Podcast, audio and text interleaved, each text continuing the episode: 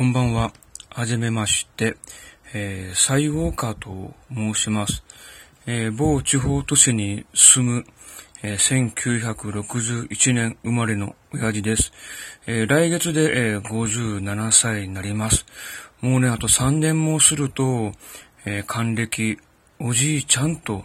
言われそうな年代に入るんですが、えー、そんな、えー、親父の、えー、たわいもないお話をね、これから行っていきたいと思いますんで、どうぞよろしくお願いします。いつもはね、あの、YouTube の YouTube ライブで毎晩のように、えー、放送を行っております。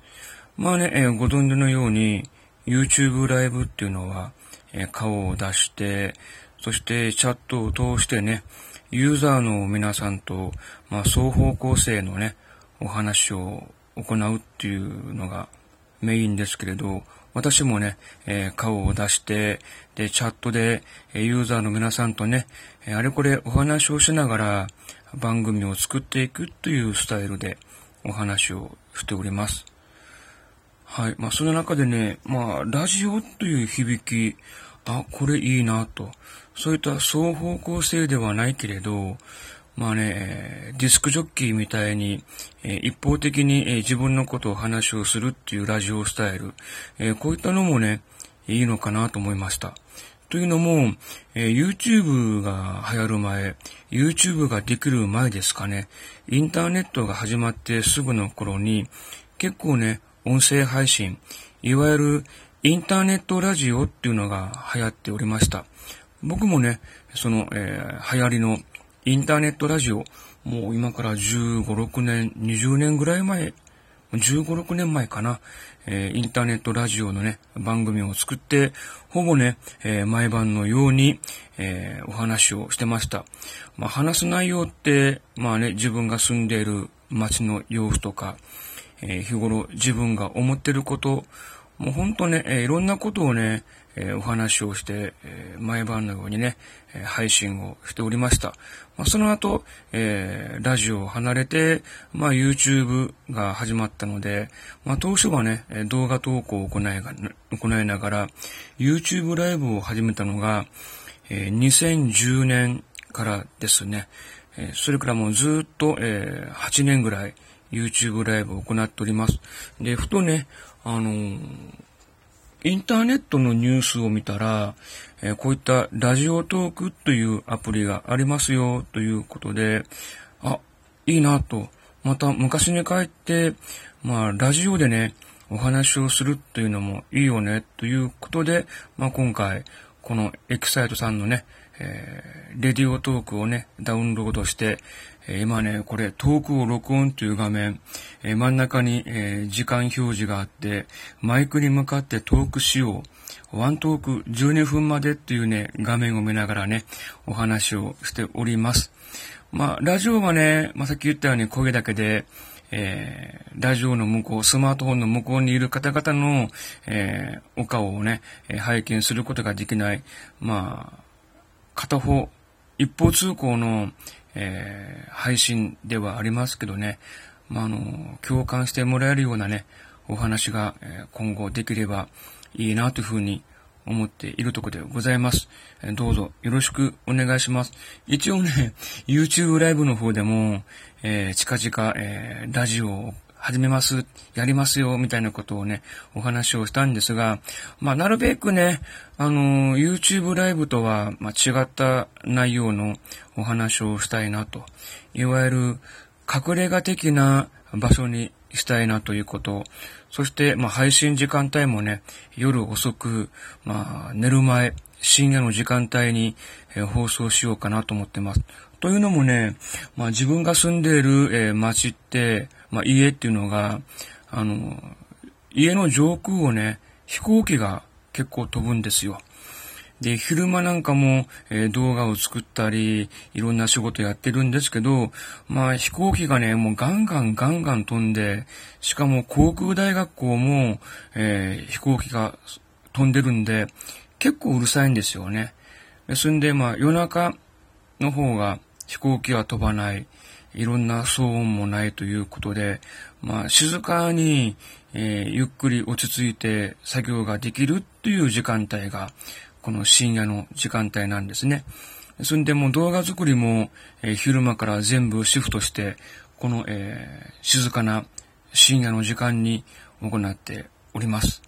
ですんでね、まあ、YouTube ライブが終わった後、えこの深夜の時間帯に、まあ、大人向けの話、大人向けの話ってどういった内容が大人向けかわかりませんけどね、えー、昔のこと、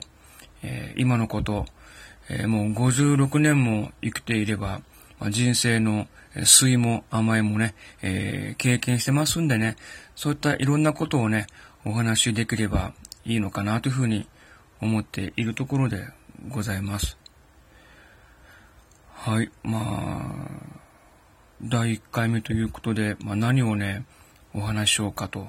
まあ、あまり自己紹介やっちゃうと、えー、バレちゃうと。まあ、バレてもね、あのいいのかなと思うんですけど、まあ、日頃、え自分が見せない一面というかね、えー、違った一面もね、え紹介したいなと思ってるんですが、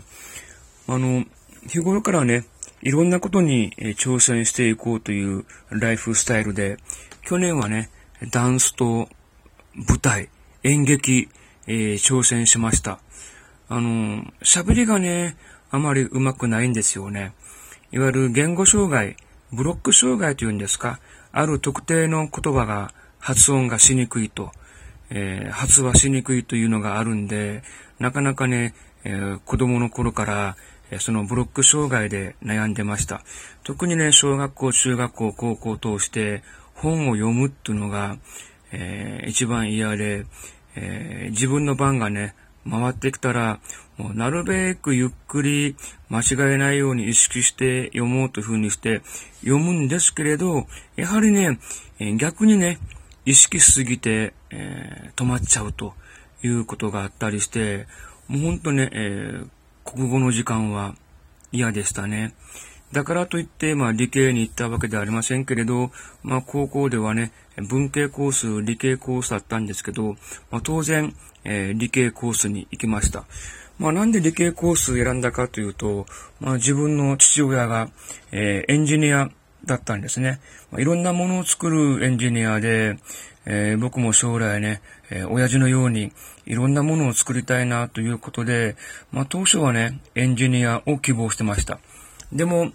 あの、先天性白内障という目の病気があるんですね。今でも左目が全く見えない状況なんですが、車の運転免許は、まあ、先天性ということで、えー、取りま、取れました。えー、今でもね、えー、問題なく車を運転することができるんですが、エンジニアとなった場合に、えー、本当に細かい設計図を書いたり、えー、細かいところまで、えー、目を通す、目を配るっていう仕事が多いので、まあ、高校の時の進路の先生からね、もう君はちょっとエンジニア、え向いてないよねって、目は大丈夫かと言われたんで、もうエンジニアをね、え断念しないといけないという状況でした。